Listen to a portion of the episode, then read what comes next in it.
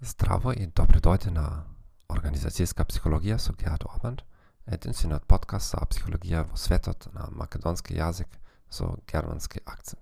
Во ова епизода ќе ја зборуваме за организацијската посветеност. Организацијската посветеност е силата што ја врзува индивидуата со организацијата. Типично, правиме разлика помеѓу три вида на посветеност. Афективна посветеност, останувам за тоа што ми се допаѓа мојата работа. Нормативна посветеност се чувствувам должен да останам. Посветеност на континуитет. Да не останам би бил премногу скап за мене.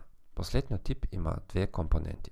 Недостаток на алтернативи, недостаток на понуди за работа, лична жртва, губење на лични придобивки како службен автомобил. Еве неколку прашања од прашаник за секој вид посветеност. Афективна посветеност. Би бил среќен да го поминам остатокот од мојата кариера во Макдоналдс. Обратно, не се чувствувам дел од семејството на Мерцедес. Нормативна посветеност би се чувствувал виновен ако сега заминав од Deutsche Bank.